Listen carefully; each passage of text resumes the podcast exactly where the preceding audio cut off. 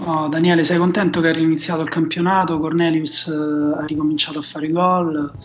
Eh, come stai vivendo questo momento? Beh, spero che non finisca subito come la Bundesliga, no? Speriamo che ci sia almeno una lotta per lo scudetto fino alla fine.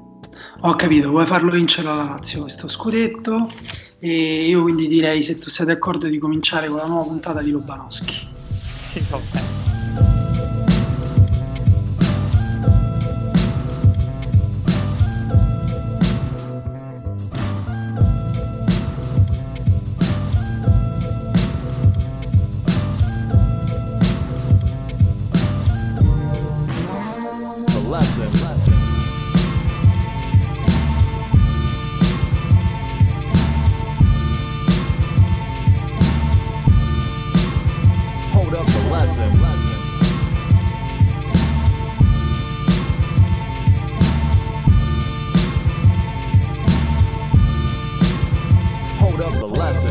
L'ho mai detto però, eh. Cosa? Che lo voglio far vincere la Eh, l'hai fatto, Cioè, alla fine, poi l'hai vediamo. fatto capire, l'hai fatto capire. Vabbè, ma niente di male, figurati, delle tue antiche origini razziali, eh, i tuoi più attenti lettori se ne sono accorti da tempo. E bando, bando alle ciance. Ehm, questa è la sedicesima puntata di Lobanowski, podcast tattico di Fenomeno, fatto in collaborazione con Spreaker, che trovate su Spreaker, su fenomeno.eu e altrove, insomma, un po' dappertutto. Ormai i podcast si trovano anche mh, appesi ai rami degli alberi. E, mh, direi che il numero 16 avevamo promesso che avremmo fatto una puntata in relazione al numero 16, quindi Daniele ti chiederei quali sono i grandi giocatori con il numero 16 che ti vengono in mente. Eh, mi viene in mente Daniele De Rossi. Vabbè, ok, a parte De Rossi, è facile. No, vabbè, ma noi in realtà eh, lo scherzo eh, è bello Dai, quando però- dura poco, perché Era per un'altra cosa, era Sì. un'altra cosa, prima di svelarlo, perché eh, che, che giocatori ti vengono in mente il numero 16 invece? Vediamo quant- a quanti arrivi. Perché un Eh. pochino sono andati a guardare. eh, Blaszczykowski, Eh, Eh. eh, sì, è vero, bravissimo. poi Renato. Sanchez con il Portogallo. Ok, Renato- quindi hai spoilerato subito quello di cui parliamo perché Renato Sanchez e Blascicoschi hanno vestito il numero 16 delle rispettive nazionali eh, proprio ad Euro 2016 e quindi parleremo di quello europeo lì perché insomma è anche un modo come un altro per esorcizzare il fatto che non, non c'è l'europeo che ci sarebbe dovuto essere, sarebbe dovuto cominciare questa settimana. Però Dani, cioè, preparati meglio sui, sui numeri dei giocatori e delle puntate perché se no insomma, chiamo un'altra persona a fare questo podcast, magari Marco Dottavi. Eh, che- no, sì. Hai ragione che purtroppo ho visto troppe partite di questo europeo, quindi mi vengono in mente soltanto giocatori di Europeo 2016. Marco Dottavi sui numeri e i giocatori è mh, afferratissimo. Comunque ti, ti faccio qualche esempio. Roy Keane, vabbè, famoso, Sì. eh, ma anche ho trovato parecchie foto di Sergio Aguero con la maglia numero 16 sia del City che del, mh, dell'Argentina. E poi anche Sergio. Busquets all'inizio. Chiedo scusa a Sergio Aguero perché me lo ricordavo soltanto con la numero 9 e la numero 10.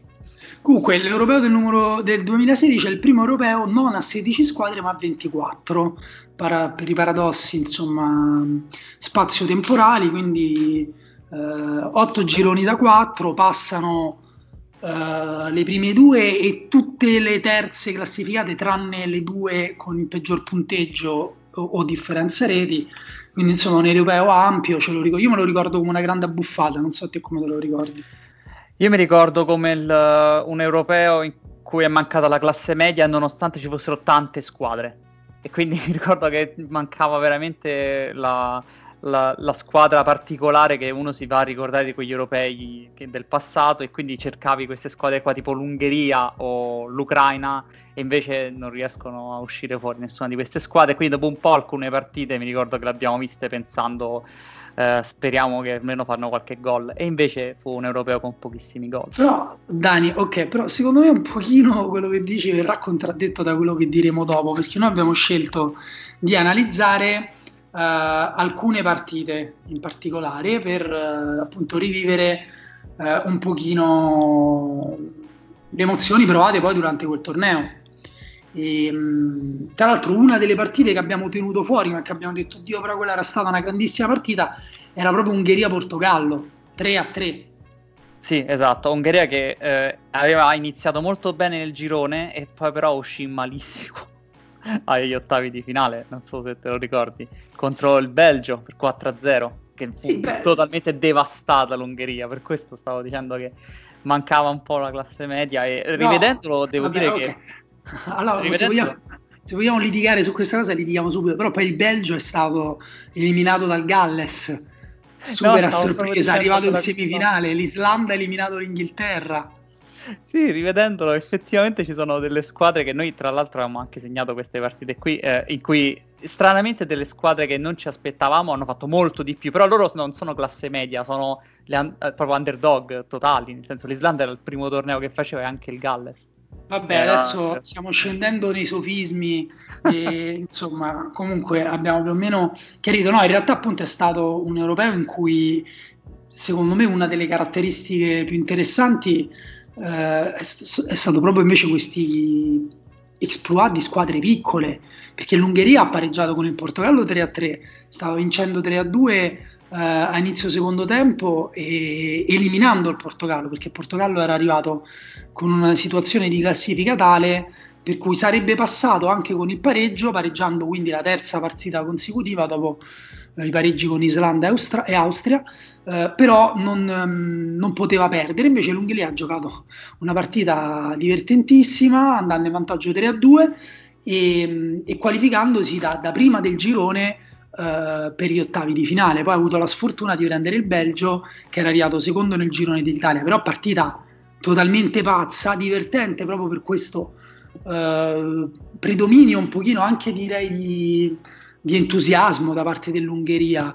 Um, poi ti dico una cosa che ho notato di, di, di varie squadre, uh, appunto che riguarda più l'aspetto caratteriale che altro, però ecco, diciamo che lì il Portogallo per esempio fu salvato, Portogallo che eh, lo diciamo subito, ha vinto, per chi non se lo ricordasse, l'Europeo del 2016 è stato appunto per essere eliminato da una partita in cui li ha salvati fondamentalmente un giocatore, il cui nome faccio dire a te Daniele perché so che ti piace, ti piace sentirlo risuonare nelle, nelle pareti nel tuo cavo orale. Sì, eh, Cristiano Ronaldo. Anna, con quanta ritrosia hai detto quel nome, però ha fatto una grandissima partita, questo è l'Europeo di Cristiano Ronaldo in finale, eh, ha salito dalle falene mentre si infortuna e, mm, insomma, sta per uscire, però lì fa il primo assist. Io, per esempio, ecco, riguardando la partita, mi sono accorto, mi ero dimenticato dell'assist di Cristiano Ronaldo per Nani sul primo gol, che è un passaggio filtrante di 20-30 metri pazzesco. E poi fa un grandissimo gol eh, di testa. No, scusa, il grandissimo gol di testa è il terzo, quello dei tre pari ma fa un grandissimo secondo gol di tacco con taglio sul primo palo e tacco su cross basso che la mandano sul secondo. Sì, devo dire che guarda, Cristiano Ronaldo ha fatto quella partita in cui si è acceso, ma non è la prima volta che la fa e non sarà neanche l'ultima perché prende l'ultimo mondiale. È come se lui sentisse addosso i destini della propria squadra e quindi proprio quando serve fa un exploit incredibile. Se ti ricordi anche contro la Spagna l'ultimo mondiale fece la, la tripletta, no? E in quella partita l'Ungheria effettivamente poteva tranquillamente chiuderla e invece si è ritrovato, però era ormai aveva superato il turno, già si sapevano in quel momento che stava superando il turno, quindi probabilmente lì ha avuto anche a che fare con un po' di paura di vincere, non so se, se sei d'accordo. Sì, diciamo, vabbè, ovviamente eh, quando Cristiano Ronaldo ti fa tre gol, cioè due gol e un assist, eh, un, po', un po' può essere la tua paura di vincere, un po' sinceramente all'Ungheria non, non mi sento di dire nulla. L'Ungheria che si era tra l'altro qualificata eh, con i playoff eliminando la Norvegia perché poi appunto ha fatto un percorso lungo, veniva veramente da super outsider, quindi già arrivare agli ottavi effettivamente è, stata, stato un grandissimo successo, però io rivedendo quella partita sinceramente su, sui gol dell'Ungheria, anche vedendo da come esultavano, pensavo che loro ci tenessero un pochino a vincere. Poi vabbè, Uh, è andata comunque bene così in quella partita, è andata peggio nella seconda. Comunque nei gironi, appunto un po' per questa cosa del fatto che passavano veramente tante squadre, non ci sono uh, grandissime sorprese, forse l'eliminazione della Russia uh, in un girone con Slovacchia e Galles oltre all'Inghilterra, tra l'altro in quel girone Galles arriva prima. Eh, forse il passaggio del turno dell'Irlanda del, dell'Irlanda del Nord mh, ai danni dell'Ucraina, che però anche qui Ucraina e Irlanda del Nord eh, erano due squadre che erano passate con, con i playoff, quindi mh, che l'Ucraina anche fa, avesse faticato un pochino in quel periodo eh, si capisce facilmente. Poi non, non so, c'era il girone di ferro che era quello con Croazia, Spagna, Turchia e Repubblica Ceca nel girone però dei... la, Turchia, gioca, gioca, male, gioca male veramente tutto quanto il, il girone. E in generale, effettivamente, se devono passare in, in, 16 su 24, praticamente quasi tutte quante riescono a passare i gironi in un modo o in un altro. E questa cosa dell'aumentare le squadre ha eh, stranamente appiattito dal punto di vista tattico la competizione, perché più squadre giocavano con le stesse idee in campo e però ci ha regalato anche da questo punto di vista delle squadre che provavano qualcosa di diverso e quindi uscivano fuori in modo veramente decisivo. Ad esempio il Galles, tu l'hai detto, è passato con il girone, è passato anche bene, poi arrivò fino in, in semifinale, ma nessuno si sarebbe mai aspettato un Galles di quel tipo eh, in un europeo del genere, in cui incontra agli ottavi l'Irlanda del Nord nel derby britannico e l'Irlanda del Nord è una squadra classicissima, 4-5-1 tutti in difesa, e invece il Galles 3-4-3 eh, in cui l'attacco è super fluido tra Ramsey, Bale e Robson Cano che si spostano tra di loro e questa cosa la riporta pure contro il Belgio e abbiamo però effettivamente poche di queste squadre, forse la Polonia pure è stata abbastanza interessante dal punto di vista tattico. Ok, gu- guarda, ne, ne, par- ne, parliamo poi quando le affrontiamo. Uh, secondo me è vero che è stato un mondiale in cui mh, è stato un mondiale sperimentale, un europeo. un europeo, scusa, un europeo uh, sperimentale, nel senso in cui comunque Uh, poi appunto a pensarci a posteriori secondo me non, non, è stato noioso e si sono viste idee diverse eh, però è vero che ha avuto, hanno avuto successo molte squadre speculative, uh, in questo senso sì, diciamo, sono state poche le squadre con una proposta, una proposta di gioco uh, totale o, mh, o comunque mh, chiara, brillante, se pensiamo appunto che in finale Francia e Portogallo erano due squadre che non avevano fatto vedere un grandissimo calcio fino a quel momento, però eh, ripeto, ci arriviamo. Io devo correggermi, non era l'Irlanda del Nord che era passata ai playoff, ma uh, la, l'Irlanda, insomma, l'Irlanda, l'Irlanda del Nord. E, ehm, però appunto anche l'Irlanda del Nord fece un bel, un bel exploit arrivando agli ottavi. E, um, delle partite del girone forse un accenno uh, avremmo dovuto fare anche alla partita ter- tra Italia e Belgio, che è forse Quella la che ricordiamo meglio. Sì. sì, che ricordiamo meglio ed è anche secondo me forse la più bella di tutto, di tutto l'europeo. Eh, forse non la più importante per l'Italia, però forse quella effettivamente dove il gioco di Antonio Conte ha avuto più successo, però noi abbiamo scelto in realtà di parlare di Italia-Spagna, perché poi quando sì. l'Italia è arrivata prima nel girone ha avuto la sfortuna di beccare la Spagna arrivata uh, seconda nel, nel, nel, suo. Perdendo e, con la Croazia, sì. Perdendo con la Croazia noi ci dicevamo, ok, eccolo lì è finito il nostro europeo perché la Spagna era bicampione, cioè aveva vinto gli ultimi due europei, non aveva vinto il mondiale precedente, che aveva vinto la Germania, però eh, comunque era la Spagna ancora appunto con Iniesta, David Silva, Fabregas, eh, vabbè, Sergio Ramos, Piquet, eccetera, eccetera. Anche se, eh, Daniele, come la collochi questa Spagna nella storia della nazionale spagnola eh, dell'ultimo decennio, dai? Sì, diciamo che era una Spagna migliore di quella che si è presentata al Mondiale 2014 in Brasile. Quella era proprio una Spagna decadente in cui si era capito che l'idea di Del Bosque era ferma a, due, a quattro anni prima praticamente, e, e però aveva aggiunto un attaccante in più sperando di, di sfangarla e, e, e, poi è andata molto male. Questa Spagna qui ha capito quella cosa, ha provato a migliorare dando più importanza al centrocampo formato da Iniesta e Fabregas e allargandosi un po' di più sugli esterni, quindi una squadra che voleva essere un po' più ambiziosa nell'allargare il campo, non giocare per forza tanto nello stretto, ma era troppo fragile nelle transizioni. È una squadra veramente, appena perdeva palla non sapeva come recuperarla se non era nell'immediato e viene quindi dissezionata dalla Croazia nel girone, riesce a superare la Turchia perché Iniesta fa una grandissima partita e poi quando incontra l'Italia di Conte si vede proprio la differenza dal punto di vista di preparazione delle piccole cose. Diciamo che è una squadra di fine ciclo che sta semplicemente continuando perché ha dei grandissimi giocatori. Ecco, e... allora Scusa, vai, finisci Dani. Sì, sì, rispetto a quella del 2012 che avevamo detto nell'ultima puntata, è probabilmente la migliore Spagna mai vista, questa è veramente due gradini sotto e sono passati soltanto quattro anni. Allora, io mi, ero, eh, mi sono segnato nei miei appunti che eh, l'Italia aveva vita facile eh, sì. perché ehm, anche per la contrapposizione tra moduli, cioè il 3-5-2 contro il 4-3-3 spagnolo in cui il vertice basso del centrocampo, cioè Sergio Busquets, eh, non eh, lasciava mai la posizione davanti ai centrali di difesa. In questo modo l'Italia aveva sempre un giocatore libero quando doveva impostare. Poi Conte è una fase che allenava con particolare cura, quindi eh, i giocatori italiani erano sempre in grado di trovare l'uomo libero per mandare a vuoto il pressing spagnolo e poi innescare, mh, che quasi sempre era De Rossi, davanti alla difesa, poi De Rossi è uscito all'inizio secondo tempo, lì è finito il suo europeo per un problema alla coscia.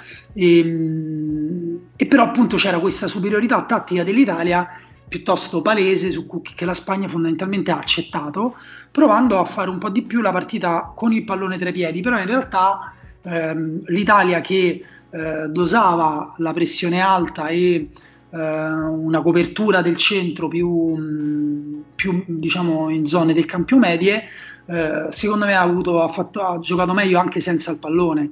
E, ehm, una cosa interessante, però dimmi se, secondo, se sei d'accordo su, questo, su questa mancanza, cioè la cosa che è mancata di più alla Spagna è stata anche una propositività in fase difensiva, cioè il pressing. Sì, esatto, è una Spagna che è svuotata da tutto quanto quello che non è il possesso palla.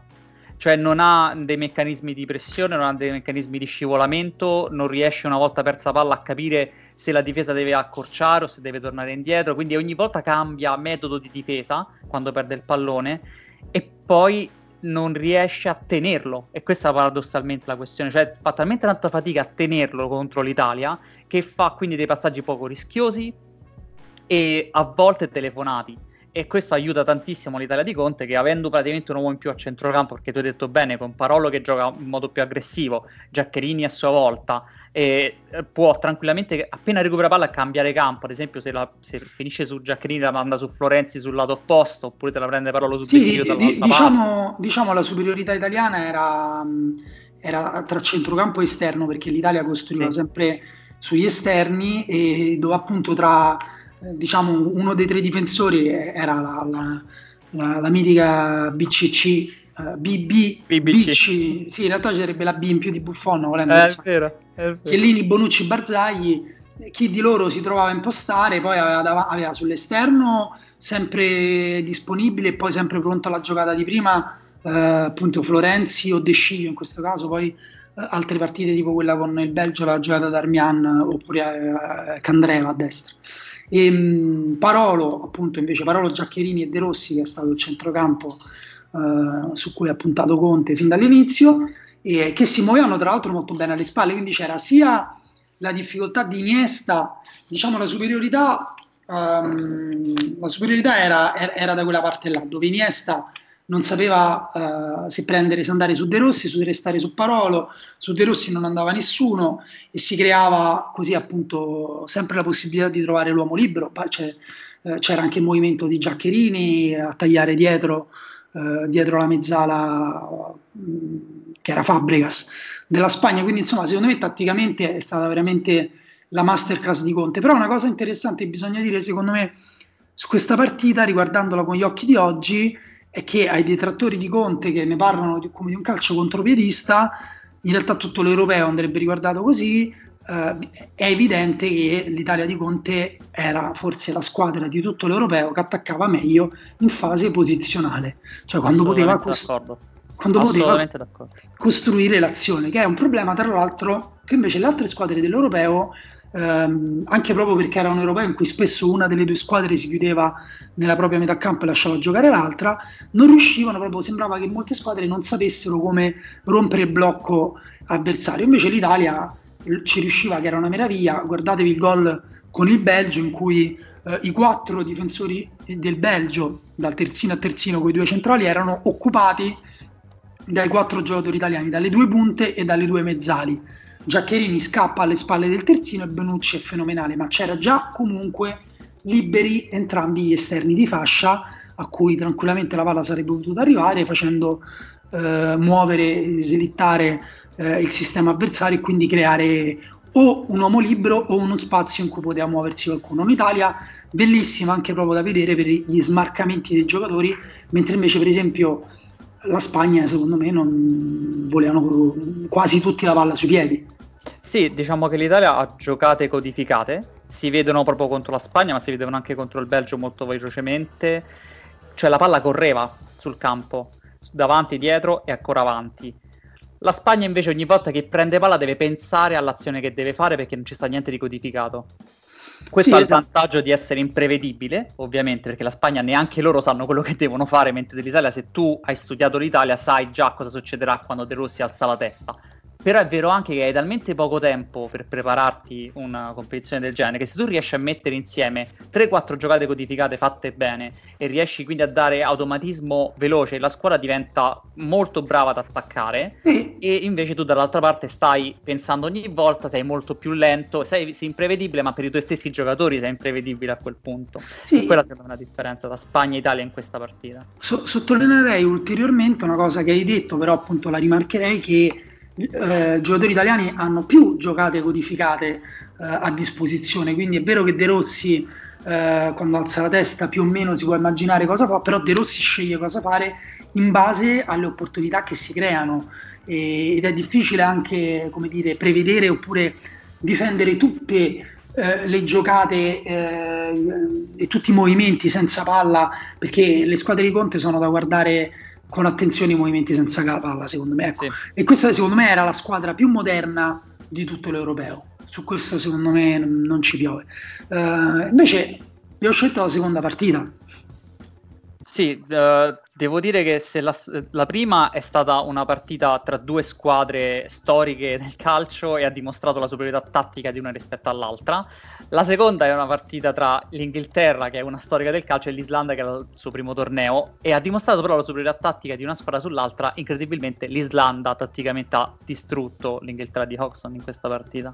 Sì, ehm, oltretutto anche appunto veniamo da due squadre, comunque la, la Spagna giocava con Fabregas Iniesta dietro a tre punte, eh, era una squadra piuttosto offensiva, l'Italia era propositiva sì. a suo modo, e invece qui si affrontano uh, secondo me per colmo del paradosso, una delle nazionali inglesi più offensive che io ricordi, perché giocavano con Rooney e Dele Alli mezzali, che è sorprendente, uh, Starridge e Sterling esterni, più Harry Kane, tra l'altro anche una delle nazionali inglesi più forti che io ricordi. Sì, per, proprio è la differenza tra la carta e poi quello che certo, succede in campo. Certo, e, e hanno affrontato invece una squadra eh, che era stata la squadra con il possesso palla più basso di tutto il torneo, in alcune partite o credo anche in media intorno al 30%, con un 4-4-2 assolutamente eh, tradizionale e eh, un gioco fatto di lanci lunghi, quindi proprio si potrebbe dire un'Islanda all'inglese.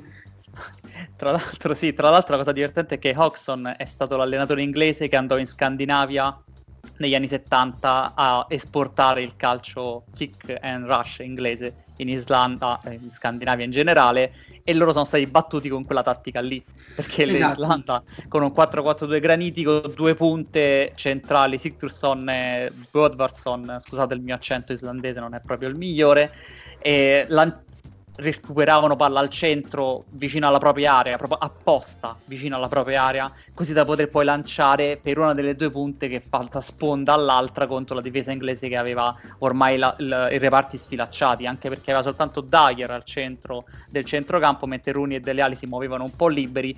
E questo è un po' diciamo l'esempio di tutto quanto l'europeo eh, mettere giocatori offensivi a centrocampo senza però dargli un contesto di gioco. Qui Hudson ne mette addirittura due e gli dice ok, adesso tra di voi vi relazionate, trovate voi la posizione in campo per poter giocare. Finisce che in questa partita Rooney si mette praticamente in linea con Dyer e Alli si mette praticamente a fare il trequartista fatto sta che a centrocampo l'Islanda è sempre in superiorità numerica. Sì, ecco, um, il calcio è ovviamente più veloce, più tecnico, i movimenti sono eh, un pochino più, più, più, più, coordinati diciamo tra compagni di squadra però a me eh, questo tipo di difficoltà ha ricordato un po' quello che abbiamo detto quando abbiamo parlato di Italia e Francia eh, nel mondiale del 2006 cioè aspettarsi un pochino che i giocatori di qualità inventassero ehm, l'occasione e secondo me appunto in una partita pur dominata a livello di, di, di, possesso dall'Inghilterra si capisce quanto poi sia difficile costruirsi una vera e propria occasione. L'Inghilterra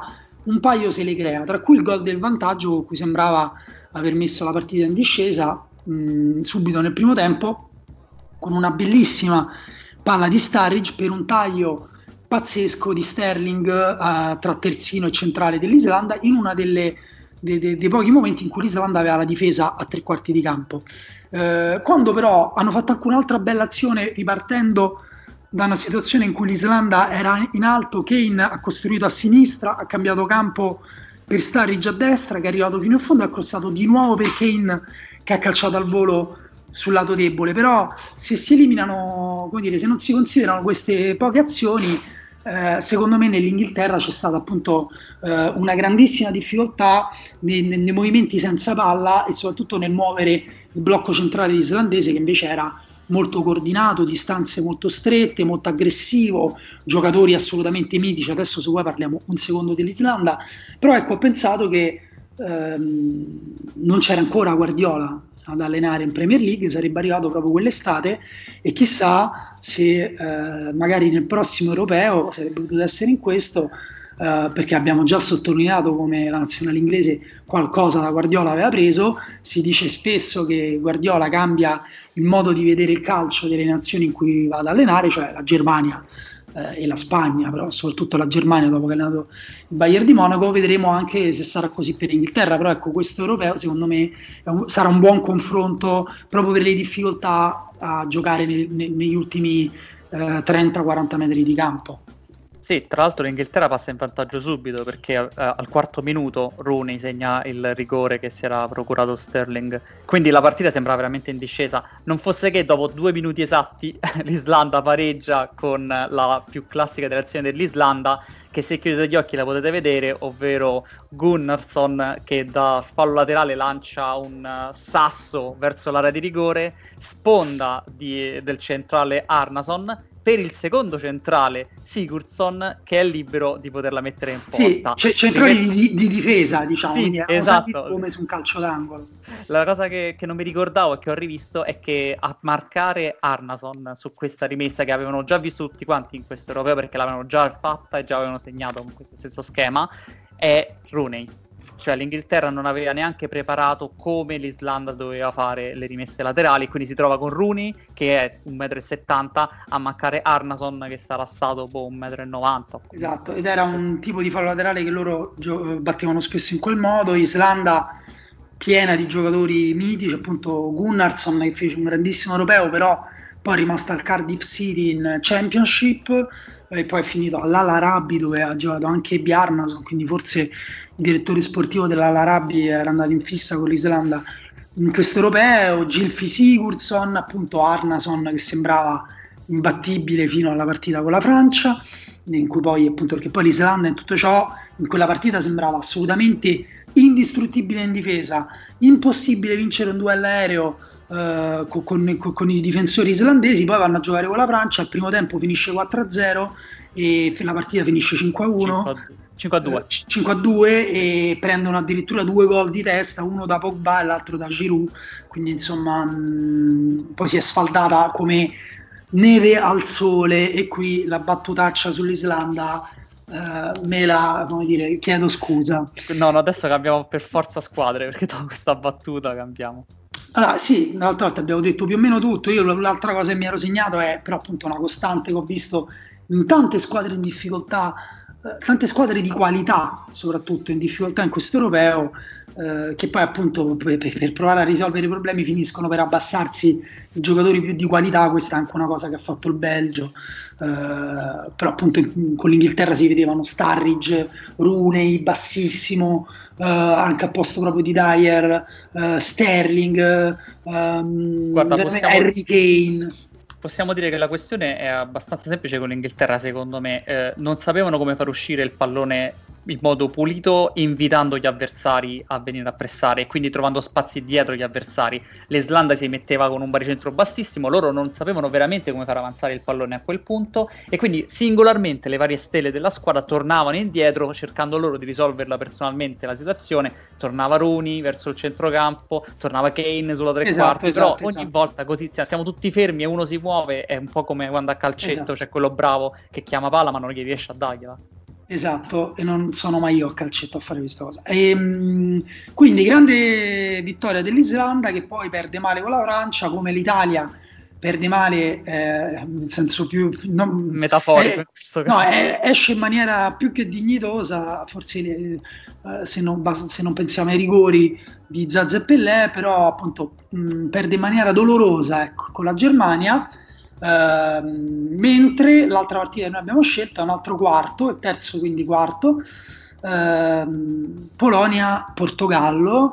Uh, un accenno solamente, chi veramente abbia molto tempo e voglia riguardarsi le partite di quello europeo potrebbe farsi anche la cortesia di riguardarsi Polonia-Svizzera, forse la mia partita in assoluto preferita di questo europeo per divertimento, però Polonia-Portogallo più interessante come partita, anche forse più decisiva perché secondo me eh, il Portogallo ha faticato sempre, l'abbiamo detto che ha passato il girone per il rotto della cuffia con l'Ungheria, eh, passa nei tempi supplementari con la Croazia e addirittura con la Polonia deve arrivare ai rigori.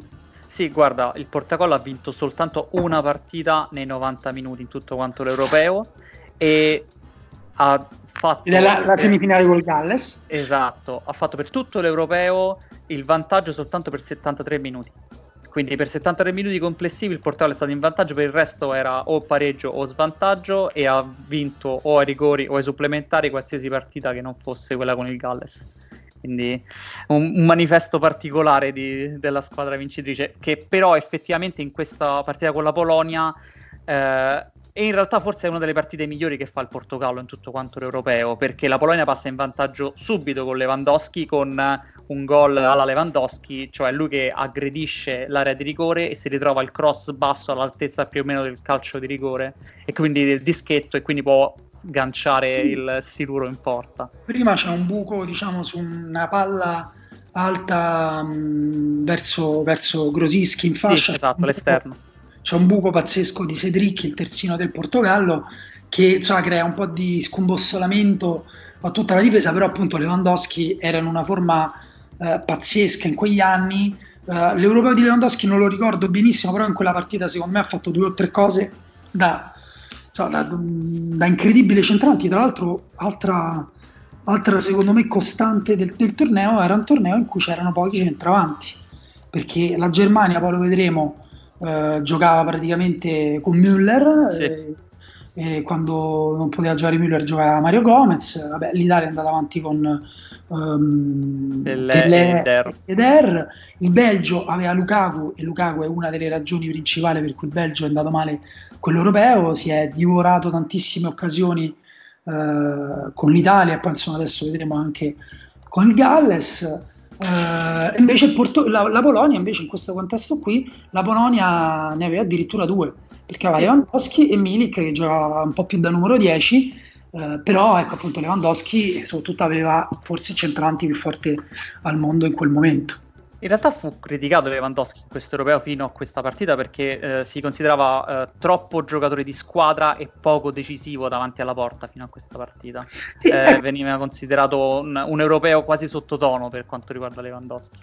Ecco, questo eh, secondo me si collega al tema che, a cui ho accennato poco fa, cioè quello dell'intensità mentale. No? Ehm, secondo me in questi tornei le squadre medie o piccole un, hanno un modo diverso di approcciare le partite. Anche appunto il gol eh, dell'Islanda da fallo laterale, sì, sì, è vero che lo marcava Rooney, però Arnason va sulla palla con una decisione, con un intuito. Um, secondo me que- que- il fatto che sono tornei di poche partite, una chance per alcuni irripetibile di mostrarsi al pubblico internazionale e, e in cui tra l'altro sanno che magari eh, anche togliendosi una piccola soddisfazione, possono effettivamente diventare dei piccoli eroi nazionali, ehm, giocano moltissimi con un'intensità veramente, veramente alta. Io qui Uh, in tutte le partite che ho visto ho visto dei giocatori tentare delle cose che forse in un campionato di 35 partite non provano, cioè di sai, 35, sì, quante partite si giocano? 38, 38. Non, non, provano, ho visto, uh, ho visto veramente un, un, livello di concentrazione altissimo da parte di, di, di quasi tutti, insomma. Uh, e secondo me anche il pubblico ha un tipo di intensità di questo tipo e quindi se dopo tre partite ancora non hai segnato uh, è un po', cioè come dire, rischi di finire un po' bocciato. Lewandowski per fortuna segna subito, però pareggia forse la più grande sorpresa di tutto l'europeo a livello di giocatori individuali, che è il diciottenne Renato Sanchez. Il numero 16. E effettivamente da questo punto di vista lui è uno di quei giocatori che mh, entrò in campo con una determinazione senza pari. Sembrava ad ogni giocata di voler spaccare il mondo e sembrava di provare sempre cose diverse. Aveva 18 anni, era la prima stagione in prima squadra con il Benfica che aveva fatto e qui pareggia con un gol, forse uno dei più belli di questo europeo, in cui lui si allarga nel mezzo spazio di destra, fa un triangolo con Quaresma mettendogli lui la palla con l'esterno e Quaresma gli dà di tacco e lui a quel punto con il sinistro la scarica in porta. E parliamo di un diciottenne che se ti fa una cosa del genere in un europeo contro la Polonia con la squadra in vantaggio, tu pensi ok, questo è veramente destinato, un prodigio. E infatti il Bayern Monaco spese 35 milioni appena finito l'europeo per Sanchez, che purtroppo però non è andata come, come sembrava dovesse andare poi la sua carriera da quel punto di vista.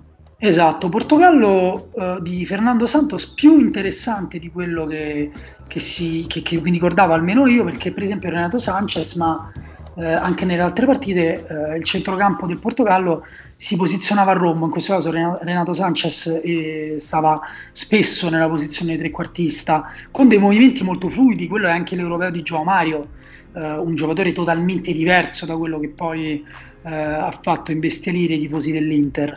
Um, quindi insomma anche, anche, la Polonia, quella Polonia secondo me eh, era, è la squadra più difficile che ha dovuto battere anche rispetto alla Croazia sì, sì. e Portogallo Ehm, forse riguardando oggi quei nomi sembra anche meno assurdo perché appunto Grosicki, Blascikowski, Krikoviak che è quell'europeo pure migliore centrocampista dell'europeo sicuramente. Esatto, un, un, carro armato prima di eh, suicidare la propria carriera.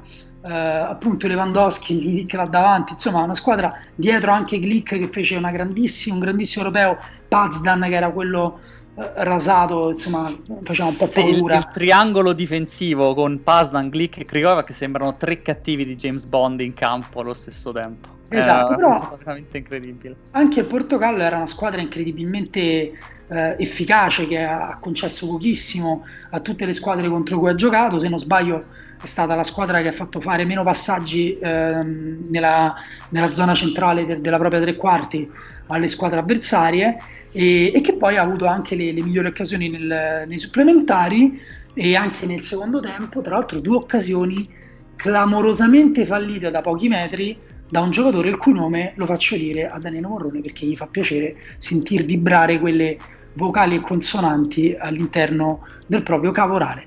Sì, da Cristiano Ronaldo. Oh, qui l'hai detto con un po' più di piacere.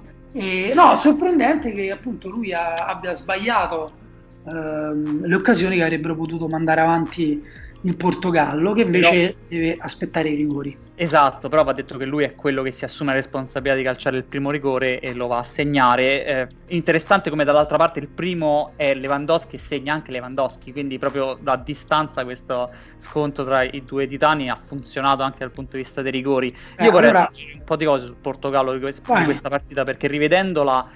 Allora, è una squadra anche, anche perché lo, lo anticipiamo subito, non parleremo della finale No, no, no. No, la finale è stata. Eh, diciamo che quello che mette in campo il Portogallo contro la Polonia e quello che mette in campo la Francia nella partita di cui parleremo della Francia è più o meno quello che poi succederà durante la finale, quindi è inutile trattarla secondo me.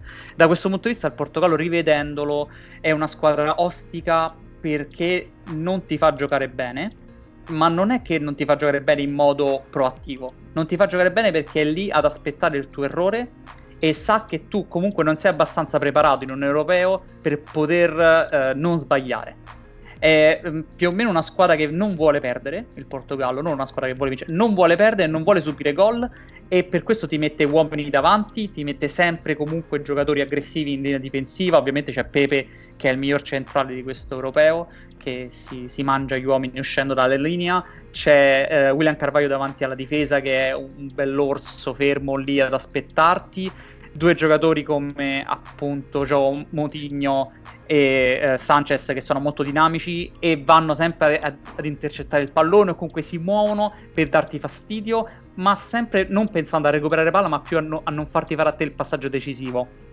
Esatto, sono Cristiano e Nani lasciati eh, un po' in balia dei venti da soli, ma questa cosa funziona perché... Sì, però anche, lasciati, anche lasciati di, liberi di muoversi sull'esterno, il che creava ulteriori difficoltà di lettura nelle squadre che lo affrontavano e questa enorme fluidità eh, tra centrocampo e attacco del Portogallo secondo me è stata comunque una proposta interessante. Sì, devo dire che mi è, mi è piaciuto molto uh, quello che hai scritto tu di questo europeo. Sono andato a recuperare un po' di, di pezzi vecchi perché volevo rinfrescarmi la memoria su come l'avevamo coperto. Ho capito, qua, molto... questo è il punto in cui mi vuoi mettere di fronte alla mia ipocrisia o ai miei errori passati. Vai, vai. No, Daniele, no, no, invece no. Eh, a parte il fatto che dici che il Portogallo non è una bella squadra e non ha giocato neanche bene nel suo essere reattiva, ma questa cosa non la, non la, non la diciamo. Però diciamo questa cosa qua. È una squadra che vuole ritmi bassissimi e campo lungo da attaccare, ma che non ha saputo neanche farlo molto bene. Eppure è andata sempre avanti e ha pescato il jolly in finale contro una Francia bloccata dall'essere in casa e dover fare la partita senza saper fare neanche lei secondo me è vero, cioè il Portogallo aspetta il momento giusto e riesce poi a pescare il jolly in finale, ma in tutte le partite praticamente il Portogallo aspetta il momento giusto facendoli giocare male a te e lei gioca male a sua volta, o il Portogallo lui gioca male a sua volta sì. e le partite sono veramente faticose, sono quasi una tortura da vedere le squadre che non sanno come attaccare questa squadra, ma neanche il Portogallo si interessa di come attaccare, ma a sua volta non subisce occasioni da gol, perché il Portogallo esatto. fa fatica a vederlo subire occasioni da gol. Guarda, utilizzando due concetti tattici di cui abbiamo parlato prima, un po' comuni a tante squadre, da una parte il Portogallo faceva qualcosa meglio delle altre di cui abbiamo parlato, cioè gli smarcamenti, i movimenti senza palla e anche una volta in possesso i giocatori erano tutti molto più dinamici, Gioa Mario, Renato Sanchez, Gioa Mutigno e mh, dall'altra eh, però faceva una cosa che era simile alle altre squadre, cioè non aveva un'idea di come poi, una volta arrivati sulla tre quarti, si provava ad entrare in area di rigore e a far arrivare la palla su un giocatore in area di rigore. Si aspettava o il cross oppure l'invenzione, che oltretutto a Portogallo non è arrivata veramente quasi mai in quell'europeo, quindi è stata un po' effettivamente una tortura in, in transizione. Secondo me, appunto, eh, forse quando ho detto che non, non, non, non giocava bene da squadra reattiva perché in realtà il Portogallo non voleva neanche giocare no. in transizione perché esatto. ehm, non è che quando salivano il campo la palla che ne so si appoggiava a Cristiano Ronaldo che correva in avanti e c'erano tanti movimenti eh, ad entrare in, in area nella tre quarti al suo posto no, Gio Mario, Renato Sanchez, André Gomez sono tutti giocatori che in realtà si accendevano quando poi i ritmi si riabbassavano e la palla veniva gestita nuovamente sulla tre quarti. Quindi secondo me ammazzavano un po' eh, l'entusiasmo delle partite. Però detto questo, eh, tutto sommato è stata comunque una, una, proposta tattica interessante, più interessante di altre squadre. E, ehm, e comunque appunto poi se hanno vinto alla fine, eh, tra l'altro hanno vinto anche bene perché poi la finale con la Francia eh, non è che siano stati massacrati e hanno pescato un jolly, alla fine se la sono giocata. E, e hanno anche battuto il Galles che era a quel punto in semifinale eh, la più grande sorpresa dell'europeo perché eh, aveva battuto il Belgio nei quarti che è la quarta partita eh, che noi andiamo ad analizzare prima di analizzare l'ultima. E, mm, e appunto il Galles che tu hai già accennato qualcosa anche qui una squadra interessante dal punto di vista tattico perché gioca con la difesa a 3, due centrocampisti centrali, eh, degli esterni eh, che potevano interpretare un po' come volevano eh, i loro movimenti senza palla e un attaccante invece, come, come definire, ehm, Robson Cano. Di categoria.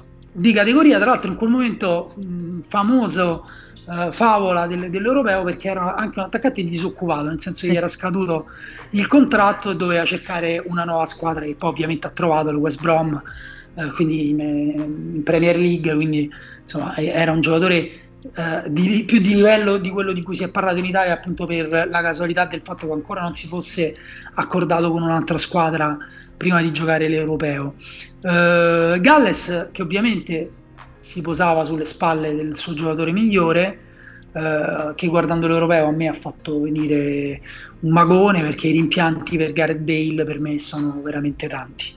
Sì, uno dei migliori giocatori di questo europeo, eh, un grande europeo da parte di Bale, non soltanto per uh, quello che sa fare, ma perché abbiamo scoperto cose che non pensavamo, ovvero quanto riusciva a trascinare la squadra dal punto di vista mentale vedevi che Bale si tirava sulle maniche e, e scattava e sapevi che a quel punto il, Port- eh, il, Galles avrebbe alzato il baricentro automaticamente.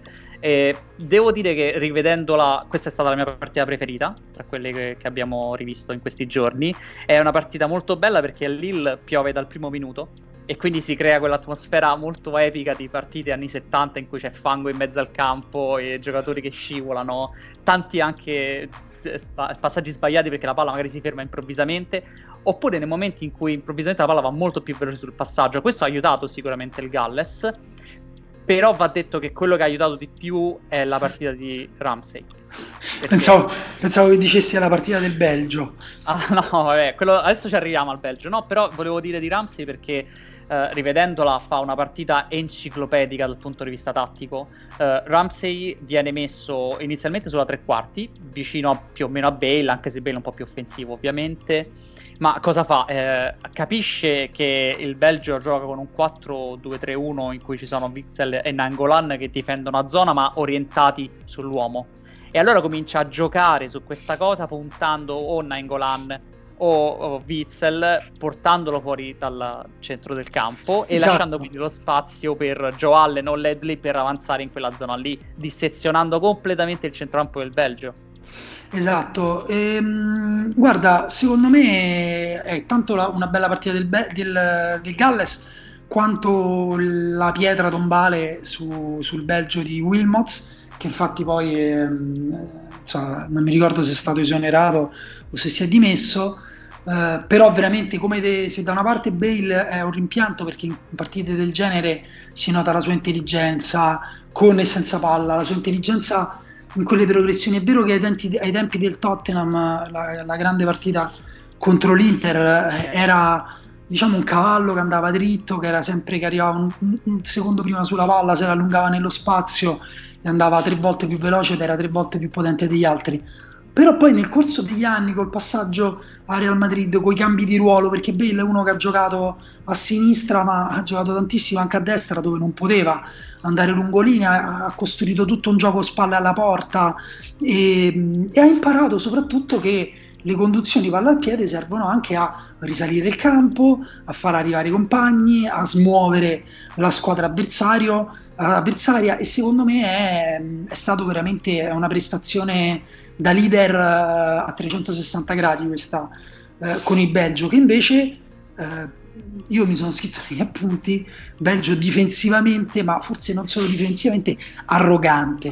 Belgio, Belgio che non marcava preventivamente, quindi come dire, tu giochi contro un giocatore come Bale, eh, però eh, hai ragione, si avvicinavano, eh, si avvicinava Nangolan, si avvicinava Witzel, però eh, non, non, c'era un, dire, un, un'idea di come poi andare a raddoppiare, eh, i difensori centrali venivano lasciati eh, a se stessi con i terzini che salivano e ci sono stati errori di linea ed errori individuali incredibili. Il secondo gol, il be- allora, diciamo, va in passa in vantaggio subito al tredicesimo con Nengolan che fa un gol bellissimo eh, tirando da 30 metri quasi spaccando la rete. Esatto, forse, forse il gol più bello dell'europeo uno dei.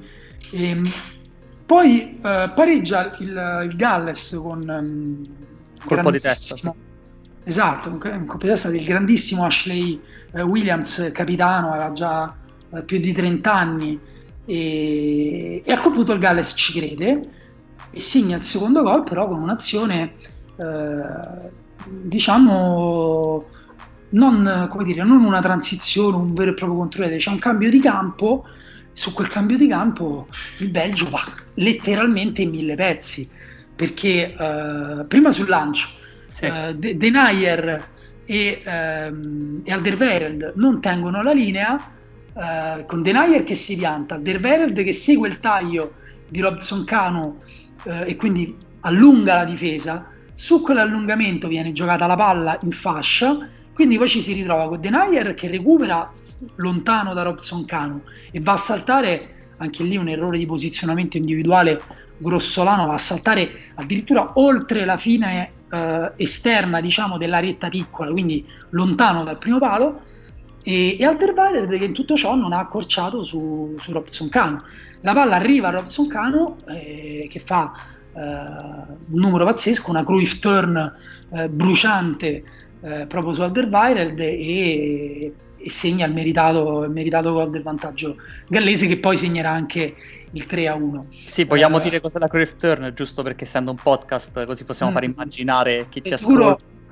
Sei sicuro che non vogliamo invece fare che chi non sa che cos'è la Cruyff Turn sta sentendo il podcast sbagliato? Molto bello, ok, mi piace no, così. No, dai, dai, scherzo. No, noi siamo, siamo inclusivi invece, dai, vediamo, poi, poi sono curioso di vedere con che parole descrivi eh, la gioconda del calcio. Allora, eh, è un autotunnel in cui il, con il tacco fai passare il pallone sotto di te per girare di 180 gradi e trovarti da spalle alla porta a fronte alla porta. Ti piace? Mm, mica tanto, secondo me è diciamo con un colpo di tacco interno fai passare la palla dietro il piede della gamba d'appoggio, cioè dietro la gamba d'appoggio e così facendo tutti i giri di appunto 180 gradi. Vabbè, comunque eh, la Cruyff torna, dai, è uno dei gesti più, eh, più, più, ah, più a, difesa, a, difesa, del Belgio, non di Wilmots perché fa una preparazione orrenda di questa partita, va detto che la difesa del, del Belgio stessa, cioè la linea difensiva, aveva due giocatori nuovi rispetto a quello europeo perché Denayer e Lukaku entrano per infortunati squalificati per Tongen, mi pare sicuramente. Quindi sì, effettivamente sì, la linea non era proprio testata, ah, però è anche vero che gli errori individuali sono marchiani, non, non, non sono giustificabili no, in questo caso. Ma in generale, in, area.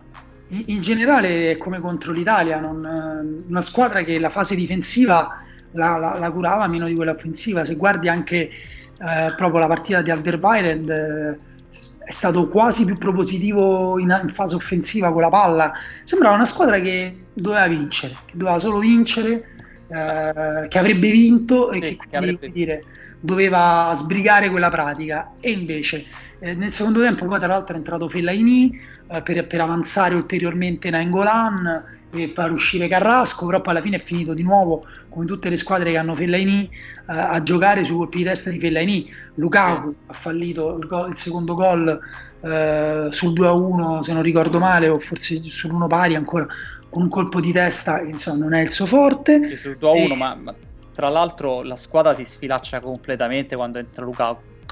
Scusami, entra Fellaini perché Guarda, si, io... si, spostano a tirare il pallone, però il centrocampo avanza mentre la difesa rimane quasi bloccata perché ha paura dei, dei contropiedi del, del, Galles e quindi apre ancora più spazi. Il Galles ogni volta che recupera palla ha tutto quanto il campo davanti e due giocatori, i due centrali del Belgio che si guardano se devono andare in avanti o andare indietro.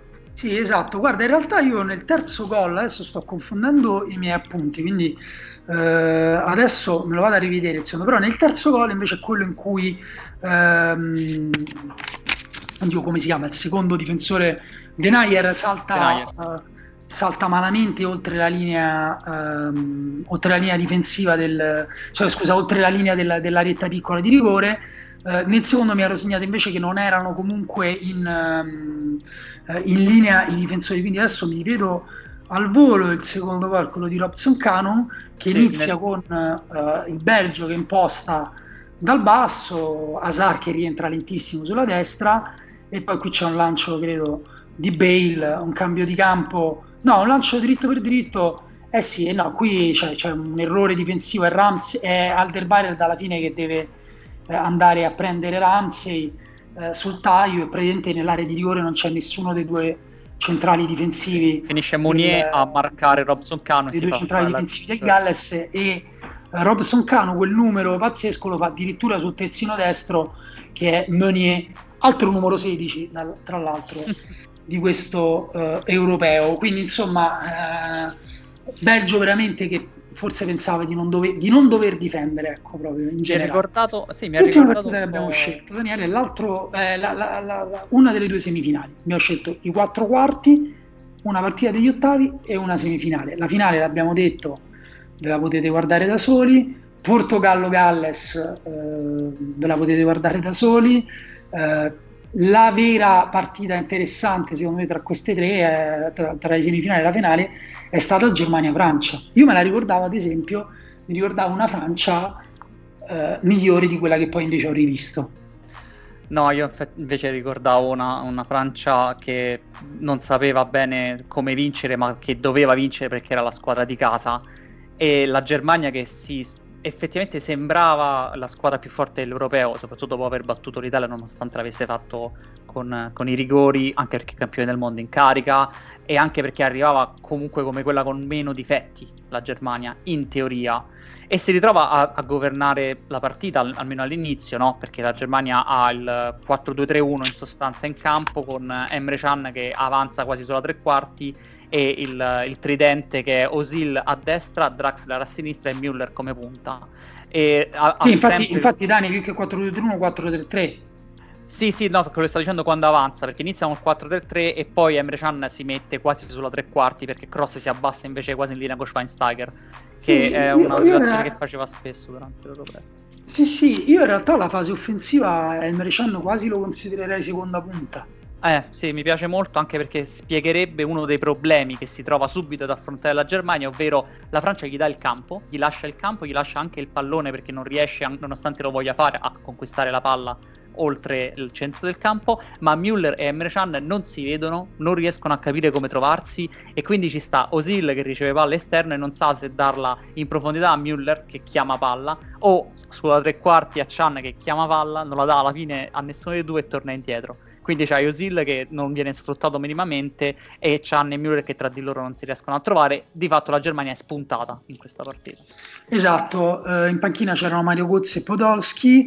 Eh, diciamo che eh, nei primi minuti la prima occasione è della Francia. Uh, Griezmann si, si, è, si, era abbassato in un recupero e poi è rimasto a gestire la palla dal basso e dopo due triangoli con Matuidi risalendo fino all'area di rigore avversaria va al tiro da zona un po' defilata di sinistra e tira fuori, però interessante perché secondo me sottolinea eh, la difficoltà della Francia a gestire il pallone e il possesso, a dominare il possesso contro la Germania, eh, cosa che è riuscita a fare solo quando appunto si abbassava Griezmann o si abbassava Payet. Qui non sto parlando solo di quella partita, ma in tutto l'europeo. In realtà è una Francia che se non si abbassa Payet la palla non la fa uscire dalla zona davanti alla difesa. Addirittura eh, Deschamps a un certo punto del, dell'europeo eh, inizia a far restare più bloccato Pogba davanti alla difesa per quantomeno far uscire la palla dalla difesa, ma comunque grandissimi problemi poi a, a giocare sulla tre quarti. Eh, Francia, che, come dire, eh, non aveva ancora Mbappé, questo va detto perché eh, anche qui mancava una punta di altissimo livello, anche se Giroud ha fatto un ottimo europeo. E, mh, mm, a centrocampo giocava con, eh, giocava con una sorta di 4-4-2 poi alla fine, perché Griezmann era libero di muoversi, ma partiva vicino a Giroud. Eh, Sissoko, Momo Sissoko eh, giocava est- ehm, no, non, che detto? Non era Momo? Qua, da era, dietro era, da era, sì, era Mussa. Mussa Sissoko. Mussa Sissoko, è vero. Momo si... No, però è Mussa Sissoko, ho detto Momo. Ah, e... okay. e che giocava appunto sull'esterno, e, però anche lui libero di partecipare sia con la palla che senza palla eh, a tutto campo, perché poi appunto un atletismo che in quell'europeo eh, aveva contato veramente molto, non solo eh, in fase difensiva, ma anche proprio con la palla negli strappi, nella capacità di rompere le linee con conduzioni brucianti palla al piede. Eh, Matuidi che dava equilibrio però si spingeva spessissimo in avanti, però anche qui una Francia che appunto non aveva eh, grandissime idee su come eh, poi far arrivare la palla in area, se non su un campo lungo e magari contro le difese un po' alte. Eh, la Germania ha difeso bene, Mm, e quindi e soprattutto ha dominato il possesso nel primo tempo. E quindi siamo arrivati a un primo tempo per cui alla fine, alla fine Deschamps ha detto che eh, aveva completamente dominato la Germania. E, mm, tu ti aspetteresti dopo che uno dice una cosa del genere che cambi qualcosa. Invece nel no. secondo tempo non ha cambiato quasi nulla. Beh, uh, va, va, detto, va, detto, che Deschamps aveva già fatto il suo cambio di tutto quanto l'europeo, perché contro l'Irlanda, tra il primo e il secondo tempo, agli ottavi, Grisman lo sposta dalla fascia alla, al, all'attacco, diciamo, al libero di muoversi al centro dell'attacco, attorno a Giroud, e da quel momento la Francia avanza con più tranquillità perché l'inizio dell'Europeo è ancora peggio rispetto a questa partita con la Germania la Francia eh. non ha proprio idea di come avanzare fino all'inizio fino a che c'è questo cambio tattico. E da lì Deschamps ha detto vabbè io il mio lavoro l'ho fatto adesso devono pensarci i giocatori. E ha allora, lasciato parte... tutto quello che essere.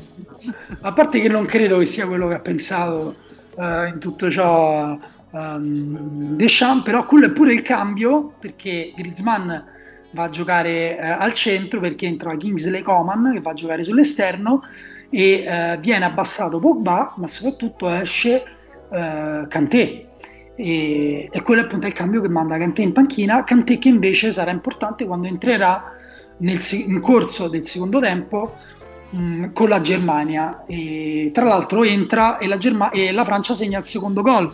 Allora, perché primo tempo dominato dalla Germania, ma finisce 1-0 per la Francia per un rigore all'ultimo, sì. Un rigore che definirei ma della fischiato eh, per un fallo di mano forse di Schweinsteiger su un colpo di testa forse di Evra eh, dal limite dell'area che veramente mh, mm, fischiarlo mi sembra Uh, se lo fischi, diciamo uno di quei rigori che se fischiano la tua squadra dici io non guarderò mai più calcio in vita mia.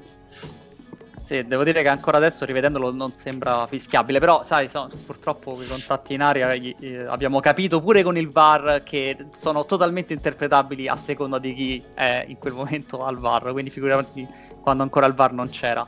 E segna Grisman il rigore che è il suo quinto gol dell'Europeo segnerà anche dopo il suo sesto gol, diventando quindi il capocannoniere dell'Europeo, vincendo anche la, il premio di miglior giocatore dell'Europeo e perdendo però la finale e questo lo fa sì che lui lo stesso anno perde sia la Champions League che l'Europeo nonostante sia il miglior giocatore della Champions League e dell'Europeo. Questa cosa no, è...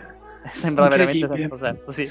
esatto. Allora ehm, tra l'altro va detto che la Germania veniva dall'ottavo di fina- dal quarto di finale scusa con eh, l'Italia e uh, per affrontare l'Italia Joachim Love uh, aveva pensato bene di uh, giocare a specchio fondamentalmente sì. ha fatto assaporare ad Antonio Conte il suo stesso veleno fatto di marcature preventive um, e insomma che hanno asfissiato l'Italia anche se è stata una partita equilibrata che appunto è finita ai rigori contro la Francia invece si presenta con questa specie di, di, di squadra senza punte un gioco che vuole essere del tutto associativo però appunto un po' casuale perché Osil e Draxler che partivano da posizioni esterne venivano entrambi dentro, Schweinsteiger dal centro del centrocampo si abbassava, Emre Can si alzava appunto fino a fare la seconda punta, Cross che occupava una posizione secondo me quasi indefinibile sì, era, tra la mezzala sinistra e la tre quarti sì. sì. però anche lui abbassandosi tantissimo ci sono stati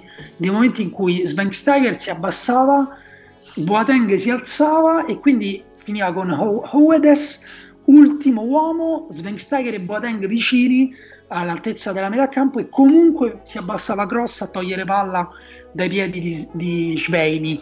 Quindi mh, era veramente una Germania appunto secondo me non, con le idee non chiarissime in fase offensiva che non ha costruito tantissimo che però effettivamente ha dominato il possesso fino al secondo gol francese eh, creando più per quantità, più per, come dire, per sfinimento, prendendo la Francia ecco, più per sfinimento che altro. E, però appunto poi arriva il secondo gol della Francia che nasce eh, anzitutto subito dopo l'ingresso in campo di Kanté. Sì. Che succede? Kanté si piazza a centrocampo, Pogba si alza di una linea, è un fallo laterale per la Germania, eh, non, non, ricordo bene, comunque è un'azione in cui la Germania eh, inizia l'azione Kanté si alza subito in pressione preventiva. Eh, la Germania va indietro, la palla arriva eh, se non sbaglio, a, forse a Owedes uh, o, a Bate, o a Boateng, adesso guarda, adesso ti dico chi è, comunque c'è un giocatore che perde palla, ah no, lo sai chi era, credo, fosse Mustafi, eh, che, che, nel frattempo è entrato al posto era di Boateng. Sì. Sì, perché Boateng Boateng... all'ora di gioco è stato infortunato, è uscito infortunato, era Mustafi. Esatto, anche qui alla fine i dettagli e la sfortuna contano, eh, perché appunto poi Mustafi si ritrova da solo in uno contro uno eh, contro Pogba e eh, viene, come dire, eh, ipnotizzato, viene umiliato, non, non so bene eh, come de- definire quella cosa. Intanto no, il controllo sbagliato è di, è di Kimmich e poi però Mustafi finisce su, Mustafi finisce su, su Pogba che fa quella cosa al limite dell'area che magari vi ricordate cioè da fermo alza la gamba destra e la agita davanti, un po' come quando... Ronaldinho col Chelsea. Ronaldinho col Chelsea oppure un, un, qualsiasi padrone di cane quando fa finta di tirare il bastone a destra o a sinistra al proprio cane il cane muove la testa eh, come un, uno scemo cioè, a cui si vuol bene invece a Mustafi probabilmente molti pochi tedeschi avranno voluto bene in quel caso perché si fa saltare secco Pogba la mette dentro Neuer smanaccia non benissimo e Griezmann mette dentro una palla che secondo me è meno banale di quello che, che sembrava lì per lì perché Griezmann credo abbia segnato l'unico gol dell'europeo di suola, schiacciando sì. la palla con la suola per farla finire piano piano, rasoterra, però davanti comunque aveva eh, più di un giocatore perché aveva comunque Neuer, stava chiudendo sì, diciamo, eh, lo mette di sola per anticipare l'uscita di Neuer che stava uscendo per chiudere. Sì, ma poi vicinissimo anche Schweinsteiger che ha, che ha scivolato, c'era Owedes subito dietro, c'era Hector eh, sulla linea, quindi insomma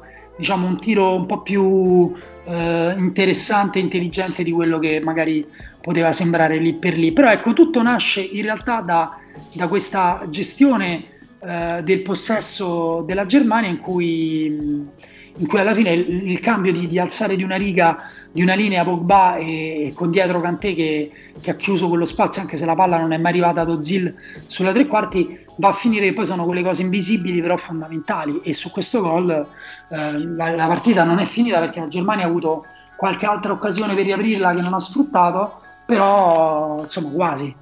Sì, esatto. Tra l'altro la particolarità è che poi Deschamps in finale non riproporrà questa cosa subito, ricomincerà con lo stesso modulo con cui ha iniziato la partita, con Matuidi, Pogba e Sissoko esterno alto e poi dall'altra parte. Quindi Deschamps l'ho utilizzato proprio in questo momento pensandola per la situazione di gioco e gli ha funzionato anche per, perché la Germania aveva avuto il cambio immediato, come abbiamo detto di Mustafi. E questa partita secondo me dimostra come Joachim Löw aveva sottovalutato la capacità della Francia di trovare risorse inaspettate da azioni personali. Perché la Francia riesce a, a sfangarla soprattutto con azioni personali, è vero, ma è anche vero che era, aveva fatto così per tutto quanto l'europeo è tutto esatto, quanto no, è un è... insieme di piccole azioni personali di Griezmann, Pogba, Giroud, Payet contro la Romania, Payet contro l'Irlanda, Griezmann. Quindi poteva anche forse gestire meglio il vantaggio tattico che aveva all'inizio.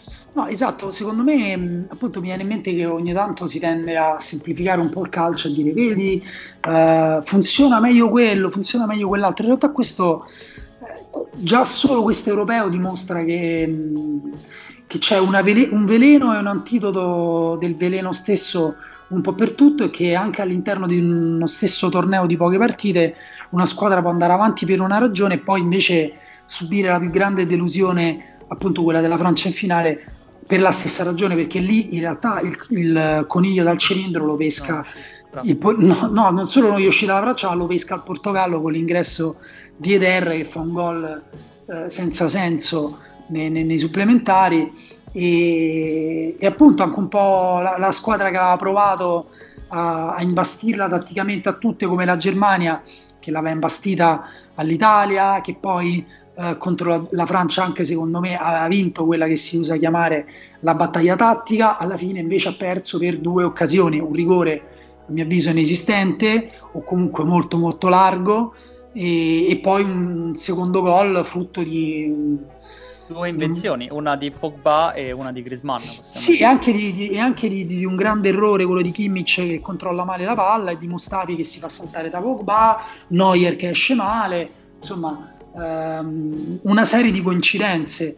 E abbiamo detto appunto dell'Inghilterra che prova a giocare un calcio più offensivo e brillante con Hodgson che era messo eh, sotto grande pressione in quel periodo addirittura si parlava del fatto che non sarebbe bastato neanche vincere poi con l'Islanda, ma bisognava vincere almeno la partita, che erano gli ottavi di finale, bisognava vincere almeno la partita dopo e andare a, mm, in semifinale perché venisse confermato e che invece perde contro una squadra eh, che fa il 30% di possesso palla, insomma, mm, l'Italia umilissima tutto preparato nei minimi dettagli, squadra eh, organizzata fino veramente a, a, mm, forse anche alla coda nei buffet la sera, ammesso che mangiassero con un buffet eh, nel, nel, loro albergo e che invece poi esce per degli errori tirati come dei, dei rigori tirati come forse potremmo tirarli io e te dopo però una notte passata a bere quindi eh, cioè, i, para- i paradossi sono tanti e, e alla fine non, non, esistono verità definitive. Ecco. L'unica cosa che possiamo dire di, di, verità è che il Portogallo aveva capito dell'importanza di non perdere. Questo l'abbiamo detto ed effettivamente la questione di questo europeo è stata che fare pochi errori è meglio che fare tanti errori e purtroppo è una cosa molto cinica Beh. da dire, ma è anche quello che è successo in questo fare, europeo fare pochi errori è meglio di fare tanti errori, penso sia oggettivo sì. e valido in qualsiasi campo umano.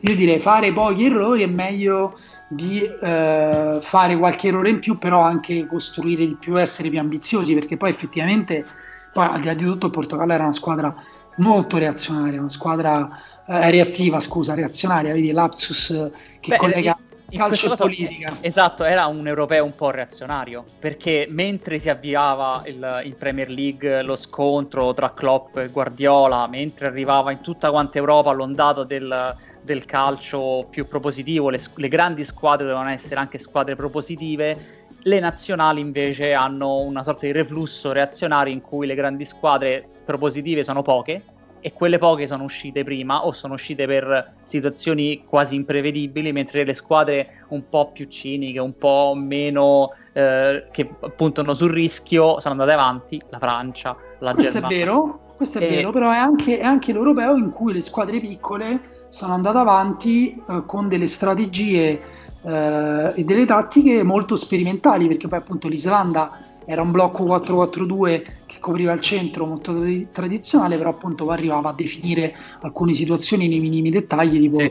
i falli laterali, eccetera. E mh, mm, il Galles era una squadra piuttosto interessante, l'Ungheria comunque è arrivata a uno storico ottavo di finale, l'Italia che davamo tutti per spacciata, ma proprio che doveva uscire facendo figuracce, in realtà eh, è stata una delle squadre migliori dell'europeo. Quindi la Svizzera è stata una squadra divertentissima che ha lasciato un ricordo piuttosto buono insomma, in chiunque l'abbia vista. La Polonia eh, anche comunque è stata una squadra eh, iperintensa.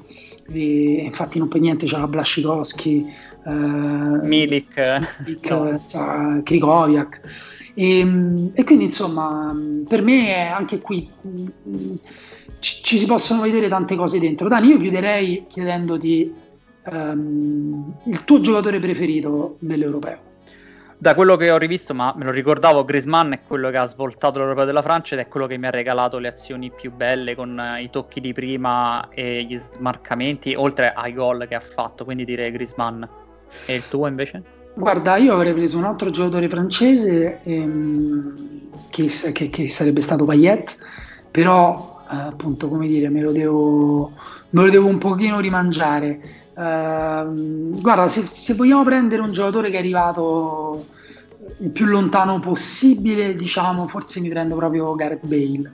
Sì. perché comunque appunto anche solo quella partita uh, con il Belgio secondo me um, forse abbiamo imparato ad apprezzarle meglio un po' più avanti. Io ricordo che già per esempio nel mondiale de- del 2018 quando Eden Hazard invece mh, fece una grande partita difensiva con la palla, contro il Brasile fu sottolineato un po' da tutti, ehm, quindi siamo un po' più abituati a vedere anche le cose piccole all'interno di una partita, però lì eh, secondo me invece non, non, lo, non, non, eravamo ancora così abituati, ecco, e soprattutto su Bale c'erano già un po' di, di pregiudizi.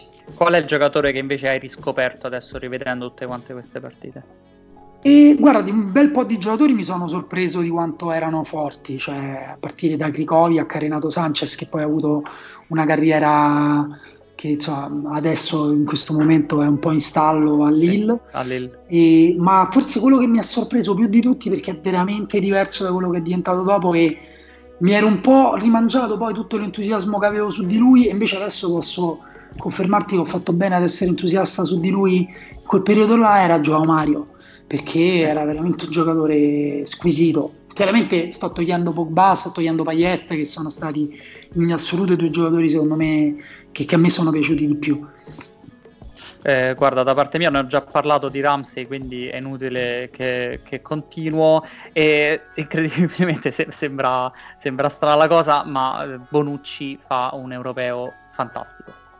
E questa Vero. cosa sembra strana perché da, è data quasi per scontato, soprattutto adesso stiamo vedendo quasi un, un, tornare indietro sull'idea di Bonucci che come lanciatore basta, non ha nient'altro, invece no, invece è molto bravo negli smarcamenti che per un difensore sono fondamentali, perché un difensore da fermo è un punto di riferimento per l'attaccante, se si muove aiuta anche l'uscita del pallone. Comunque e guarda, poi... scusami, finisci. No, no, e poi stavo dicendo, e poi il passaggio che fa per Giaccherini è il miglior assist dell'europeo. Comunque, guarda, stato, stavo dicendo appunto che è diventato anche un europeo di, di giocatori eh, piccoli che non ti aspettavi all'inizio. Appunto, tu hai detto Bonucci, ma Giaccherini stesso è stato, ha giocato un europeo pazzesco. Se andiamo a guardare anche squadre come l'Ungheria, eh, Nagy o Zalai davanti, sì. eh, per levare insomma Chirali, che magari era un giocatore feticcio più che altro, ehm, lo stesso appunto eh, Renato Sanchez comunque era un giocatore che non si aspettava nessuno, Gunnarsson sembrava che dovesse eh, andare al Real Madrid eh, subito dopo, dopo l'Europeo. Le rimesse laterali per Cristiano Ronaldo sarebbe stato un bellissimo multiverso, devo essere no, sincero. Però lui in realtà aveva un'energia che era anche proprio diversa, che, che gli permetteva anche proprio con la palla e senza palla, però insomma, no, era, era proprio un bel giocatore in totale.